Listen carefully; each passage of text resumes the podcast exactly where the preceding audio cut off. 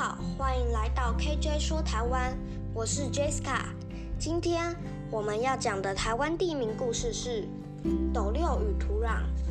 康熙时，施琅攻下台湾，清朝正式将台湾纳入版图，称为台湾府。在台湾府下又设置台湾、诸罗、凤山三县。当时诸罗县的县衙设在嘉里新，也就是现在的台南市的嘉里区。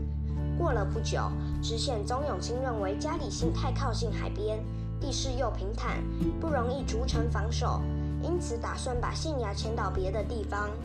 由于设立县衙的地方很快就会繁荣起来，因此许多地方都动用人情，并展现该地的各种优点，企图争取成为县衙的所在地。知县曾永清经过审慎评估后，认为朱罗山，也就是现在的嘉义市，与柴里社，也就是现在的斗六市，都很适合。但是究竟要选择哪个地方，却迟迟没有办法下定论。这两地的士绅百姓都很着急，纷纷派说客向知县曾永清游说。朱罗山的说客说，朱罗山在荷兰人时代就已经开发了。不需用大兴土木，只要稍加规划就可以。彩礼社的说客也不甘示弱地说：“虽然彩礼社开发比较迟，但是属于新生地，在规划上更自由方便，发展的潜力很大。”知县曾永清见双方僵持不下，也乱了头绪。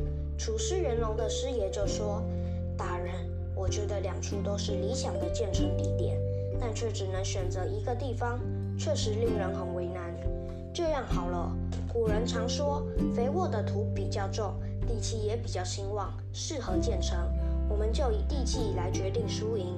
明天请双方各带一斗当地的土壤来，当场称量，看哪个地方的土壤比较重，就选择在哪个地方建城。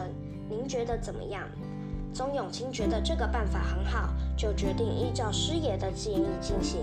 两地的说客也同意了，赶紧分头回去商量对策。诸罗山的士绅为了使地方更繁荣，决定不择手段地争取。他们聚在一起，研究有什么办法可以增加土壤的重量。一个士绅说：“我们拿湿泥土去，重量自然就增加了。”另一个士绅反对地说：“不行，县官不是傻子，他不会先把泥土晒干再称吗？而且柴里社的人也可能这样做。”又有人说：“我们可以在泥土里铲铁砂。”刚才那位士绅又说，这个办法也行不通，铁砂的颜色和泥土的颜色相差太多，一定会被发现。到时候不但没有办法成功的争取到，反而会被县官处罚呢。大家想破头还是想不出好主意。这时候，一位年长的士绅说：“盐比泥土重，而且可以和泥土混合，既可以增加重量，又不会被发觉。”士绅们纷纷点点头，说。的确是个好办法。